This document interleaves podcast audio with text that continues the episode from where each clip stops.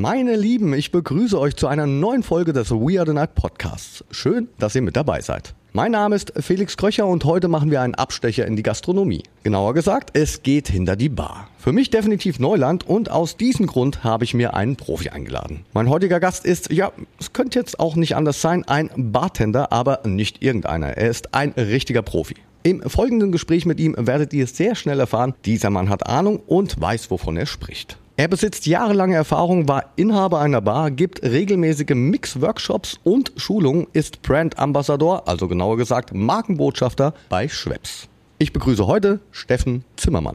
We are the night mit Felix Kröcher. Ein Podcast von Sunshine Life. Gemixt mit Schweppes. Let's Schweppes. Das Original. Schweppes.de.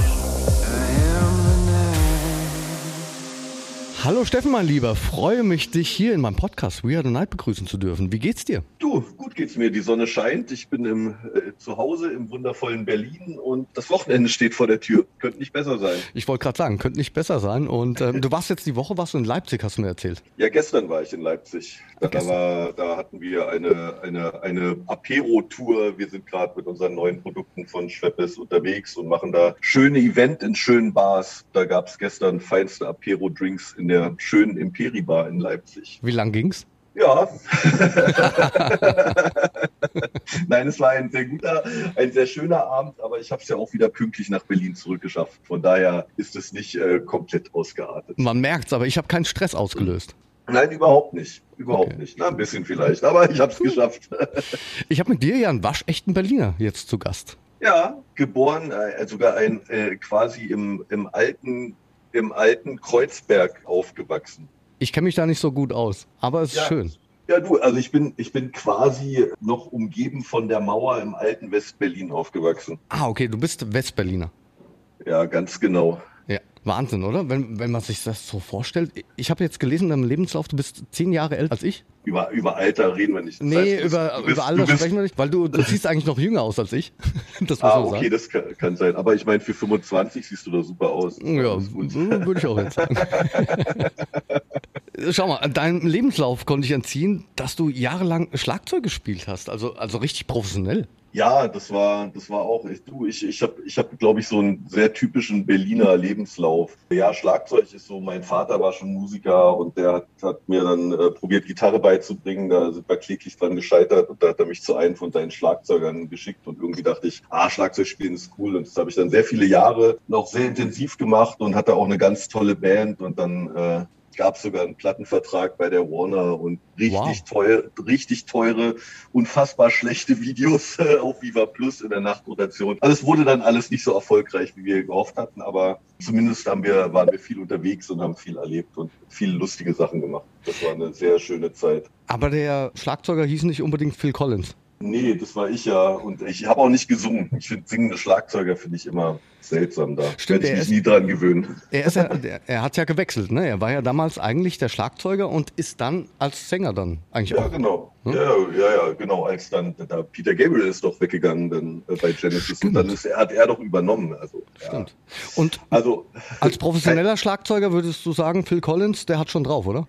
ja, es war jetzt nicht so, äh, war nicht so der Held meiner Jugend, aber äh, durchaus ein respektabler, auf jeden Fall. Also grandioser Musiker, da muss man ja überhaupt nicht drüber reden. Hat, äh, hat, hat, ich meine, der hat solo viel gerissen. Ich habe hier auch noch ein paar Vinylscheiben von ihm.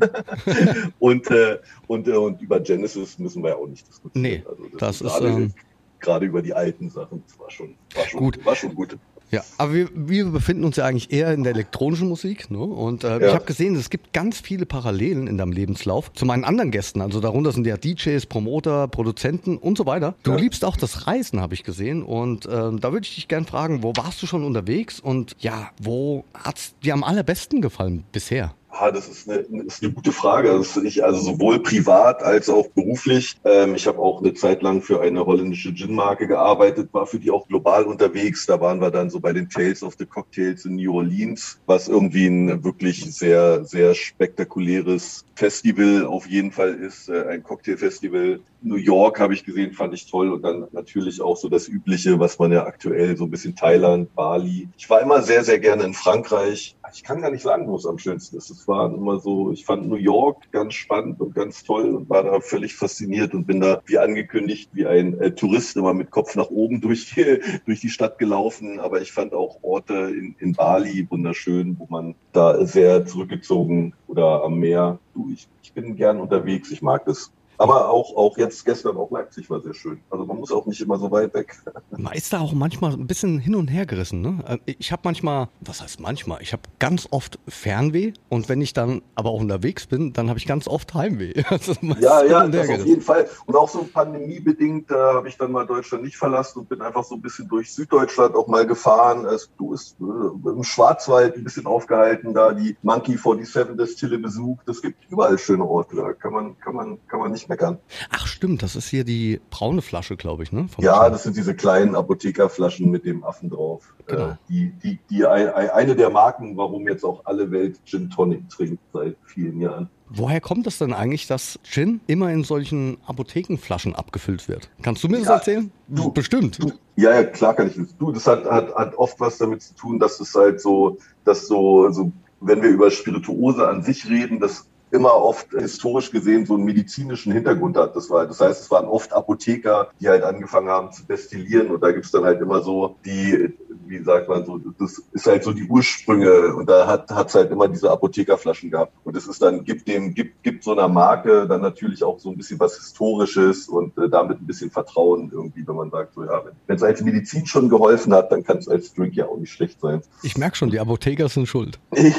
du, die Apotheker haben haben es ja auf jeden Fall in den alten Zeiten, haben, haben dies auf jeden Fall, die hatten den meisten Schnaps, bevor es auch so die ganzen Bars gab. Jetzt muss ich, Steffen, ich muss dich auf eins ansprechen, bevor wir über deine große gastronomische Laufbahn zu sprechen kommen. Ja, da sticht heraus aus deinem Lebenslauf und ich finde es wahnsinnig interessant. Mein, mein kleiner Garten ist, ja, das ist mein Heiligtum und du bist studierter Landschaftsarchitekt, habe ich gesehen. Ja, ja, ich gelesen. so und da und da und da kommen, kommen wir wieder aufs Alter. Ich bin sogar äh, fertiger Diplom-Ingenieur. den Studiengang, den gab es noch sehr lange übrigens, falls sich jemand fragt. Ähm, nee, ich habe das du. Ich, ich bin, das ist ja so die klassische, also viele Gastro-Karrieren laufen, fangen ja neben dem Studium an und ich habe auch neben dem Schlagzeugspielen, habe ich mich halt so über, über Landschaftsarchitektur fand ich ein tolles, war ein wunderschönes Studium, wo wir tolle Projekte gemacht haben, wo wir auch viel gereist sind, viel angeguckt haben. Und darfst du aber nicht, äh, kannst jetzt natürlich sagen, ich kann mal in deinem Garten vorbeikommen, aber ich bin halt auch kein Gärtner. Also Landschaftsarchitekten planen halt und das, das war auch teilweise ein sehr theoretisches Studium. Also da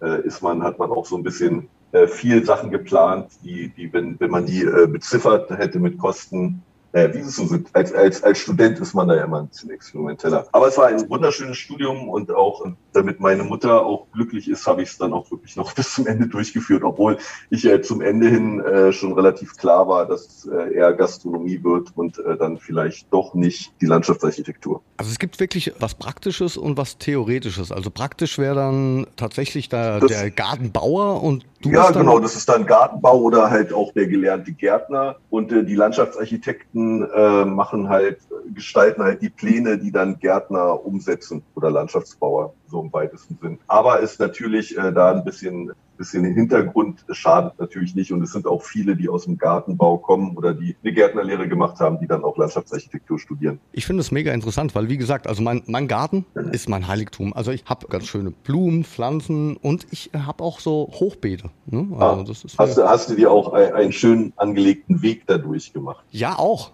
Ja, ja. ja. ja ich, muss, ich muss vielleicht mal Bilder äh, posten irgendwie, dass, dass ihr euch das vielleicht auch vorstellen könnt. Aber das ist wirklich mein Heiligtum und so, so, ja, wenn du nach dem Wochenende nach Hause kommst, auf unzähligen Partys aufgelegt hast, ja, ähm, ja. ist das so mein, ja, das ist mein Reich irgendwie und dann setze ich mich hin und kann mal richtig schön durchatmen. Du, ich, äh, ich kenne viele Leute, also der, der klassische Strebergarten ist jetzt ja auch nicht mehr nur für die Rente, sondern ich kenne viele Leute, die das einfach so als Rückzugsort nehmen, die ein bisschen bisschen Kräuter anpflanzen, ein paar, paar Tomaten und da sehr glücklich und ruhige Stunden weg von allem verbringen. Du hast eben gerade aber schon angesprochen, bei dir war es ja dann schon auch ein Stück weit, es hat schon in den Fingern gegribbelt und du warst dir auch schon ein Stück weit bewusst darüber, was du wirklich machen möchtest. Und lass uns doch ein bisschen von vorne starten. Wie und was hat dich irgendwann dazu angetrieben, dass, dass das so professionell oder dass du das Ganze so professionell ausgeübt hast? Ich, ich glaube, was, was bei mir immer sehr wichtig war, dass die Sachen, die ich gemacht habe, die wollte ich auch gut machen. Also wenn ich Schlagzeug gespielt habe, dann wollte ich das sehr gut machen und dann habe ich halt auch, äh, tatsächlich hat mich mein, mein Studium oder das Arbeiten neben dem Studium in die Gastronomie getrieben, weil ich lange in einem Gartenlandschaftsbau gearbeitet habe, neben, den, äh, neben dem Studium um das auch alles ein bisschen zu finanzieren und so. Und äh, aber da musste man immer wahnsinnig früh aufstehen, eine harte Arbeit. Und ich bin auf meinem Nachhauseweg, habe ich immer so einen Kaffee oder einen Kakao in, in einer wunderschönen Bar, die so auch Tagesgeschäft hatte, über der ich gewohnt habe. Da habe ich halt immer gesessen und gemeckert, dass ich so früh aufstehen musste. Und da hat die Katrin, das war eine, eine sehr hübsche Bartenderin damals, die meinte, da fang doch hier an. Da arbeitet man nachts und da kann man tagsüber schlafen. Fand ich, fand ich irgendwie klang, klang lustig. Ich hatte damals auch eine Band und die Sängerin hatte auch eine Bar und dann bin ich da äh, bin ich da irgendwie reingestürmt, habe gesagt, so, ich muss jetzt alles lernen, ich, ich, ich werde jetzt auch Bartender. Und äh, weil da verdient man richtig gut Geld, hat Spaß es gibt Drinks und man kann ausschlafen. Und dann dachte ich so, oh, das klingt super. Ja, und dann habe ich da halt angefangen in der, in der schönen Marabu Bar in Kreuzberg, die es tatsächlich auch noch gibt, auch mit anderen Besitzern. Es war witzigerweise die Bar, die damals den Jungs gehört, die dann den Sage Club gegründet haben. Da habe ich auch im Lebenslauf was von gelesen. Ja, genau. Und da ist dann, da habe ich dann eine Zeit lang in dieser Bar gearbeitet und die haben halt nebenbei den Sage Club aufgemacht und da gab es äh, den David Wiedemann und der hat eine Barschule gegründet. Und das fand ich mega spannend, weil ich so irgendwie dachte, oh, da, da, da weiß man dann richtig Bescheid und kennt sich richtig aus, der hat Ahnung. Und der hat mal so einen Testkurs mit uns, mit unserer Bar gemacht. Und das fand ich so spannend, dass ich gefragt habe, ob ich nicht mitmachen darf. Und äh, irgendwie meinte er, ja, kann klar jemand gebrauchen. Und dann habe ich mich halt in die Thematik reingefuchst und habe, äh, wie es in Deutschland macht man ja immer Scheine. Und äh, bin dann in die Barschule Rostock gegangen und habe da meinen IHK-Barmixer gemacht. Das war so in zwei Wochen in Rostock? In Rostock. Da war ich dann zwei Wochen in Rostock Vollzeit und habe mir alles, äh, hab mir alles äh, reingeprügelt, was es über Barhistorie, Warenkunde, klassische Rezepturen gibt, äh, wie man das und habe hab das gemacht, weil ich dachte, wenn ich Leuten dann auch in so einer Barschule ein bisschen zeige, wie man Drinks macht, sollte man ja auch irgendwie eine Berechtigung dafür haben. Und dann habe ich halt den IHK Barmixer gemacht. Also hätte ich nie vermutet, dass das in Rostock stattfindet. Das war so die erste. Mittlerweile gibt es auch noch ein paar andere in Deutschland. Äh, in München gibt es eine sehr große Barschule, in, in, in Dortmund eine, in Berlin gab es sehr lange eine, die gibt es nicht mehr, aber da gibt es bestimmt auch andere. Doch, also das ist so, weil, weil, weil, weil Barkeeper ja nicht wie Koch zum Beispiel ist ja kein klassischer Ausbildungsberuf und deshalb gibt es so diese IHK-zertifizierten Barschulen, wo man so in, in verschiedenen Kursformen äh, auch seine, seine Barscheine machen kann. Sehr interessant. Schau mal, ich kenne mich da gar nicht so aus. Also das ist, ich höre dir wirklich zu, meine Ohren ja. sind ganz offen. ja, du, das, wie gesagt, das, ist, äh, das, das macht Spaß und so ein bisschen Handwerk gehört halt auch zu jedem Job dazu. Und das ist äh, auch, auch an der Bar. Natürlich gibt es immer so diese alten Geschichten, wo wenn jemand irgendwie, ja, ich bin Barkeeper, aha, ja klar, was machst du sonst so? Schauspieler, Musiker. Aber aber mittlerweile ist auch dieses Bartending einfach auch wirklich ein, ein, richtiger, ein richtiger Berufszweig geworden. Weil ich meine, früher ist man halt in Eckkneipen gegangen und hat halt für irgendwie 4,50 einen Drink genommen. Und mittlerweile kostet halt auch ein guter Gin Tonic mal 12 Euro in der Bar oder auch ein Cocktail mal 16 bis 18 Euro. Dafür kann man auch essen gehen. Also dann erwartet man natürlich auch ein, gewisses Handwerk dahinter. Und, äh, aber es ist auch einfach auch die Bereitschaft da, so viel Geld für gute Drinks auszugeben. Und äh, deshalb ist es dann doch ein, ein sehr schöner, ein sehr schöner Berufszweig geworden, was ich auch sehr lange gemacht habe und was mir auch immer sehr viel Spaß gemacht hat. Also bei mir brauchst du dich nicht rechtfertigen. Bei mir ist es ja ähnlich. Also wenn ich darauf angesprochen werde, was ich bin, dann ja. DJ. ja. ja. Mittlerweile will jeder DJ werden. Ich, Gott sei Dank, mache das schon seit über 20 Jahren jetzt und habe, glaube ich, dann auch ein Stück weit die Berechtigung. Von daher verstehe ich das komplett, was du gerade erzählst. Ja, aber sich da generell zu rechtfertigen, weil du ja gesagt hast, das ist ja auch ein Handwerk Handwerk. Das muss man ganz ehrlich sagen. Ist total, aber, man muss wirklich sagen, dass sich das auch so in den letzten 10, 20 Jahren wirklich sehr, sehr gewandelt hat. Also auch wie man äh, Zutaten, wie technisch das teilweise geworden ist, wie äh, eigene Zutaten hergestellt werden. Also es ist halt nicht mehr wie früher, man kauft sich einen bunten Sirup und einen Topf Sahne und dann geht's los, sondern das ist schon, das ist schon, also da wird schon sehr, sehr viel Energie, Arbeit und Liebe in das Handwerk gesteckt. Deshalb ist es sehr spannend zu sehen, wohin sich so, gerade wenn man so intensiv die letzten 20 Jahre dabei war, ist es schon sehr spannend, äh, da auch den, den Vergleich zu haben von der, von den bunten, bunten Colada-Drinks zu dem, was halt heute da ist. Da steckt definitiv viel mehr Arbeit dahinter. Ja, auf jeden Fall. Und Talent. Also, ja, auch das und, und auch, aber mittlerweile auch teilweise eine Technik, das, die schon verrückt ist, wo man teilweise selber mit destillieren kann, wo man Spirituosen-Aromen entziehen kann, hinzufügen kann. Also das ist ja teilweise sehen so die, die Küchen von Bars halt aus wie so ein Labor mittlerweile. Also manchmal ist es mir schon wieder ein Ticken too much. Ja, wir kommen jetzt auch schon ein bisschen sehr in das sehr professionelle. Deswegen, ja. ich würde es gerne meinen Zuhörern ein bisschen erklären, ja, woher du kommst und was du tust. Und du bist Brand Ambassador, du bist Bar Inhaber, Eventplaner, kreativ Barkeeper, machst Workshops. Gibt es denn in diesem Bereich irgendwas, was du noch nicht gemacht hast? Ja, ich war noch nicht auf einem Kreuzfahrtschiff und war da Barkeeper.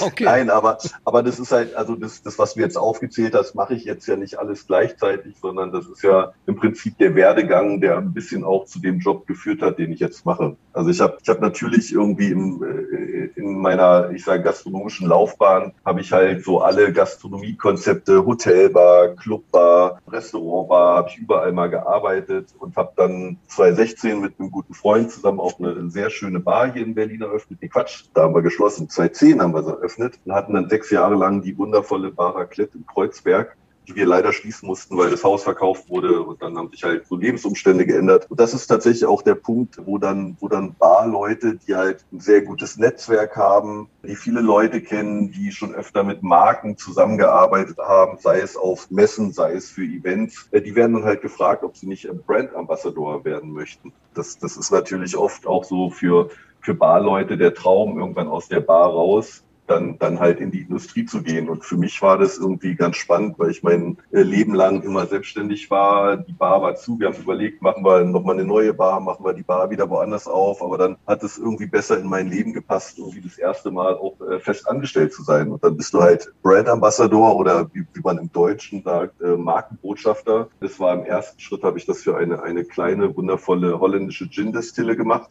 und war für die, wie gesagt, zwei, drei Jahre unterwegs und habe dann wieder aus, auch aus privaten Gründen gesagt, dass ich auch keinen globalen Job mehr machen will, sondern dass ich mehr zu Hause sein will, weniger reisen möchte. Und dann kam es halt äh, zu den Gesprächen mit Schweppes, weil ich da gute Leute kenne, weil die Lust hatten, diese Marke zu verändern, auch ein bisschen zeitgemäßer zu gestalten. Und das war eine tolle Aufgabe, die ich jetzt seit drei Jahren machen darf. Also bist als Brand Ambassador bist du im Prinzip für die, man, im Marketing Deutsch sagt man, für die Emotionalisierung der Marke zuständig. Das heißt, man überlegt sich schöne Events, macht äh, lustige Social Media Geschichten und darf aber auch äh, an der Produktentwicklung von neuen, neuen Produkten dabei sein. Also auch am Ende ist es dann doch wieder das, was du alles aufgezählt hast, macht man halt in einem Job. Man äh, plant Events, man äh, kreiert Drinks und äh, man steht auch mal hinter der Bar und macht Drinks und ist viel unterwegs. Nur eine eigene Bar hat man dann nicht mehr. Also ich habe keine mehr. Das wäre jetzt die nächste Frage gewesen, was man da macht, aber das hast du jetzt äh, schon sehr gut erklärt. Ja.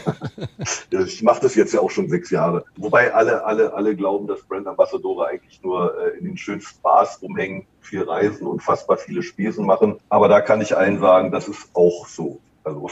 ihr, ihr, habt nur Spaß im Leben. Ihr habt nur Spaß im Leben. Ihr könnt ja, ausschlafen ja. und äh, ja, alles genau. bestens. Ja, ja, genau. Das ist so, wir, wir, wir, wir, wir sind die, jeder freut sich, wenn wir kommen, weil die wissen so, okay, die Rechnung, da wird jetzt nicht auf ein oder zwei Drinks geguckt. Nein, es ist, es ist viel, viel mehr und der, auch der Job hat sich verändert, aber es ist schon, es ist schon ein, ein sehr, äh, sehr, sehr lustiger, äh, aber auch anstrengender Job. Also es ist ja auch immer gute Laune zu haben und immer mit Leuten zu trinken, ist ja auch nicht zwingend immer, hat man ja auch nicht immer Lust. Und dann ist es halt manchmal auch doch ein Job. Aber Also ich mache das sehr, sehr gerne und wenn du da authentisch irgendwie für die Marke stehen kannst, dann, dann funktioniert das auch sehr gut. Aber ist es denn tatsächlich so, dass du auch mit den Leuten trinken musst? Immer mittrinken Nein, nein, nein, natürlich kann ich, natürlich muss ich gar nichts. Ich kann auch, gerade wenn man für, für eine, also als, als Brand Ambassador für eine alkoholische Spirituose ist es natürlich schwieriger, aber gerade bei Schweppes gibt es natürlich auch viele alkoholfreie Möglichkeiten. Und es ist auch nicht mehr so, dass man also trinken muss, sondern also, aber man macht es ja auch gerne. Es sind ja auch leckere Drinks. Das gibt's. Das gibt's. ja. Weil wir auch schon dabei sind. Es gibt ja auch neue Produkte. Ja, ja, ja. Das ist, das ist so, wo, mit dem sind wir auch gerade viel unterwegs. Wir haben jetzt so ein, so ein kräutriges Tonic äh, letztes Jahr entwickelt, das äh, Schweppes Herbal Tonic. Und wir haben, und das ist so gerade unser neuestes Baby, das White Peach, also eine, im Prinzip ein, eine Pfirsichlimonade mit, mit weißem Tee, die halt einfach ein, ein wunderschöner Filler ist und auch was Neues, was auch kein anderer hat. So Pfirsich-Eis, die kennt natürlich jeder, aber da, die funktionieren nicht in Drinks so gut, weil die immer viel zu süß sind. Und da haben wir irgendwie ein äh, Produkt äh, geschaffen, wo wir auch irgendwie gerade den Nerv der Zeit getroffen haben. Also es ist verrückt viel unterwegs und ich trinke viel Pfirsich gerade. aber auch immer sehr mit Kohlensäure versetzt, ne? Bei, bei ja, Du, Kohlensäure ist, äh, ist, ist quasi unsere DNA. Also und auch Kohlensäure um da mal wie, vielleicht mal das technische Verständnis, warum Kohlensäure in Drinks so wichtig ist. Kohlensäure transportiert Aromen, bringt, also wir wissen ja alle, Geschmack funktioniert zu 80 Prozent über Geruch. So eine gute Kohlensäure, die auch lange, lange anhält, bringt ja halt die ganzen Aromen von den Drinks äh, schön in die Nase und es schmeckt einfach besser. Ohne irgendjemand schlecht machen zu wollen, aber Kohlensäure können wir halt auch wie kein anderer, aber wir machen das ja auch schon am längsten von allen, deshalb kann man das auch erwarten. Ich muss ganz ehrlich sagen, für mich war schon als Kind war immer Ginger Ale Geilste. Ja, ne, wenn es dir die, die leichten Chili-Noten in die Nase treibt und man so ein bisschen äh, fast schon niesen muss. Ja, ja das habe ich als Kind schon geliebt. Ich weiß gar nicht warum, aber ja. ich. Äh, ja, war, war tatsächlich auch mein erster Berührungspunkt so Wirklich? mit Schweppes. Ja, ja, ich fand auch Ginger Ale toll irgendwie. Ich mag es auch immer noch. jetzt, mal, jetzt mal von Profi zu Laie. Also ich bin der Laie, ne? Ja. du bist ja der Profi. Und was ist denn absolut angesagt aktuell? Ich bin ja ein absoluter Gin-Liebhaber. Ich habe aber irgendwie ein bisschen so das Gefühl, das Interesse nimmt so ein bisschen am Gin ab. Ist das jetzt nur meine Wahrnehmung oder ist das jetzt auch... Ähm, Nee, nee, ich glaube, also es, es wird ja schon, also dieser Gin Trend, der läuft jetzt ja schon seit über zehn Jahren und ist immer mehr geworden. Aber ich habe langsam auch das Gefühl, dass er zumindest so ein bisschen sein, seinen Höhepunkt erreicht hat und dass jetzt so, so neue Themen auch ein bisschen kommen und auch immer mehr kommen. Also wie gesagt, so Aperitivkultur ist auf jeden Fall ein Thema, was, was immer mehr wird. So Aperol Spritz-Geschichten oder natürlich, ich meine, bei uns, da werden sogar Lieder drüber gemacht, der Lillet Wildberry oder es gibt sogar einen Song, der ist Wildberry Lillet, der gerade ganz gut durchgeht. Also es ist ja auch ein Drink, der quasi mit, mit Schweppes erfunden wurde und, und solche Geschichten. Und da sind natürlich auch die, die Produkte, mit denen wir gerade arbeiten, gehen da auch sehr in die Richtung. Und was auch wirklich ein sehr großer Trend ist wirklich, und das sind einfach Drinks. Also gar nicht eine bestimmte Sorte, sondern einfach die Leute trinken mehr mehr, mehr Cocktails als Longdrinks. Das ist auch das, was ich so in den letzten Jahren viel von Barleuten gehört habe, dass so das Verhältnis von Longdrinks und Cocktails sich immer mehr Richtung Cocktails äh, bewegt. Und auch da ist, ist natürlich auch für Filler genug Platz drin. Also so die was ich gesagt habe, dieses Handwerk wird immer mehr anerkannt und auch äh, der, der Mut der Leute, was in der Küche ja schon vor vielen Jahren da war, ist jetzt auch auf jeden Fall bei den Drinks angekommen. Also ich würde gerne mal vorbeikommen und dann bitte präsentier mir was. Ja, du, Also, du, bin ich am besten du, helfen. du, du bist, du bist in, in Frankfurt bist du, ne? Ich bin in Frankfurt, aber ich komme auch ganz oft nach Berlin. Du, dann können wir mal, kann ich dir mal, äh, also sowohl in Frankfurt als auch in Berlin kann ich dir mal tolle Bars zeigen, die auch so, so, so diese neue, diese neue Art des Trinkens sehr gut äh, präse- repräsentieren und teilweise auch schon überreizen. Aber das ist dann trotzdem immer ein sehr spannender Ausflug. Ich bin für alles offen. Ja, super, Auf jeden. Fall. Eine andere Frage habe ich mir gedacht, oder beziehungsweise gestellt. Was ist denn jetzt bei dir? Du machst das, du machst das professionell. Was trinkst du denn gern mal? Also, was ist denn dein Favorit aktuell vielleicht auch? Ah, Du, also ich, ich bin, ich bin, ich trink, trink gerne so bitter mit Soda, also äh, wenig Zucker, irgendwie einfach, weil es so ein bisschen leichter ist. Also so ein Campari Soda trinke ich gerne, ein Gin Tonic immer mal wieder. Und so, so drinkmäßig sind, bin ich auch wieder so bei den Klassikern gelandet. So Mojito, Daiquiri, also sagen jetzt viele wahrscheinlich immer wie langweilig, aber es ist ja bei vielen so. Also ich kenne es auch von Köchen, die essen dann halt gerne eine Bockwurst und äh, auch so das Schlagzeugerleben ist ja, du fängst so mit einem kleinen Setup an, dann nimmst immer mehr dazu, es wird immer größer und komplexer und irgendwann merkst du, was du nicht brauchst, du tust es wieder weg und landest dann wieder bei den, bei den Basics, aber die müssen dann halt auch wirklich gut sein. Das finde ich höchst interessant, weil es ja, ja, ich glaube, in jedem Leben so läuft. Ja, das ist so, man, man hat seine Lernphase, dann hat man die Experimentierphase und irgendwann hat man halt seinen Geschmack und weiß, was man mag und da bleibt man dann auch bei. Ich probiere natürlich viel, ich sehe viel ähm, und gucke mir das auch alles an, aber oft ist es dann auch so, wenn ich dann in eine Bar komme und sage, ja, ich hätte gerne Gin Tonic und dann sagen die, ja, äh, das, ich habe hier einen Gin, den habe ich eingelegt, dann habe ich da noch was dazugepackt, dann habe ich das zehn Tage in den Kühlschrank gelegt und habe da, so, oh, das klingt aber super interessant, willst du haben? So, nein, ich will einen Gin Tonic, ich habe hab ich doch gesagt. Also das ist äh, manchmal ist es auch ein bisschen anstrengend, aber äh, trotzdem äh, finde ich sehr gut, dass es genau diesen, diesen Wunsch gibt, äh, Sachen äh, zu verändern und äh, es lernen ja auch alle und die sollen auch sich probieren und sollen zeigen, was sie können. Steffen, jetzt möchte ich dir noch zwei Fragen stellen, die ich in meinem Podcast We Are the Night all meinen Gästen stelle. Du hast ja mit absoluter Sicherheit schon vieles erlebt, besitzt eine unfassbar große Berufserfahrung. Lass uns mal über verrückte Geschichten sprechen. Gibt es ja so einen Moment, den du nicht vergessen wirst oder so, ja, was vielleicht auch kurios war? Also ja, ja, also es gibt natürlich äh, hunderttausende Bargeschichten von äh, Paaren, die sich vor dir kennengelernt haben, zusammengekommen sind und sich auch vor deinen Augen wieder getrennt haben.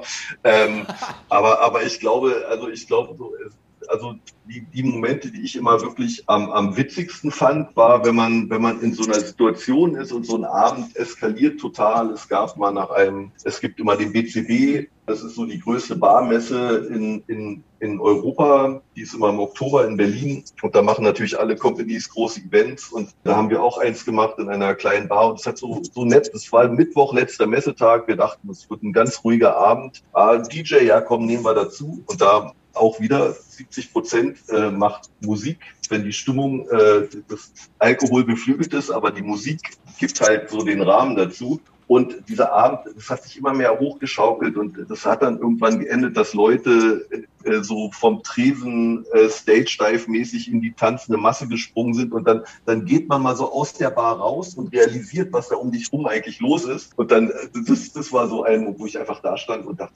wie ist das denn jetzt passiert? Weil man, wenn man hinter der Bar Drinks macht, dann ist man in so einem, in, in so einem Flow und, und vergisst manchmal auch so ein bisschen, gerade wenn man viel zu tun hat, kriegt man so, so, so ein, das nennt sich Spülbeckenblick. Man arbeitet seine Bonks ab, macht die Drinks und bekommt gar nicht mehr so richtig mit, was um herum. Und wenn man dann aus dieser Situation rausgeht und man sieht, was da eigentlich abgeht, das sind dann, das ist schon sehr, sehr gute und sehr lustige Momente. Und davon gab es auf jeden Fall ein paar in meinem Leben. Also einfach mal aus der Bar rausgehen und sich das mal von außen angucken und dann ist es oft sehr, sehr lustig. Also du könntest dir, oder beziehungsweise du könntest, wie viele andere meiner Gäste in diesem Podcast, schon fast ein Buch schreiben, oder?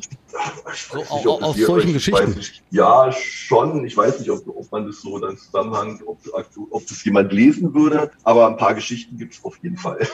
Wahnsinn. Meine letzte Frage wäre, mein Podcast heißt ja We Are the Night. Dein, dein Beruf übst du ja sicherlich auch zum Teil oder zu größten Teilen in der Nacht aus. Was bedeutet dir denn die Nacht? Was, was macht die Nacht mit dir? Bist du eher ein Nachtmensch? Ja, ja, nee, also ich, ich war, äh, also ich bin, ich habe viel in der Nacht gearbeitet, aber mir war es immer wichtig, äh, den Tag dabei nicht zu verlieren. Also auch, äh, ich, hab, ich bin, bin oft dann, auch wenn ich dann mal in Clubs irgendwie, und ich, ich liebe das, die Nacht, weil die Leute sind anders, die Leute bewegen sich anders, die verhalten sich anders. Ich, ich finde es toll, aber ich habe trotzdem nur darauf geachtet, auch äh, früh aufzustehen und den Tag zu genießen und dann mal lieber eine Nacht durchzuschlafen, ab acht, neun. Aber ja, ich liebe die Nacht, aber ich äh, will den Tag nicht vergessen dabei. Das war immer sehr wichtig für mich. Aber berufstechnisch kannst du dir auch nichts anderes vorstellen, oder? Das ist so dein, das bist du. Ja, Du, das, äh, ich, ich glaube, das ist also, vielleicht treibt es mich, wie gesagt, ich habe ja schon ein paar Sachen gemacht und vielleicht merke ich irgendwann, dass ich nochmal was anderes machen werde und dann werde ich das auch äh, mit allem machen, was ich habe und was ich bin. Aber aktuell kann ich mir keinen schöneren Job vorstellen. Ich muss ganz ehrlich sagen, jetzt in der Vorbereitung, Wahnsinn, tolle Biografie, toller Lebenslauf und kann man dich denn irgendwo, also bei den, die sich dafür interessieren natürlich und ich glaube, da gibt es ganz viele, wo, wo kann man dich denn finden? Gibt es denn Instagram oder?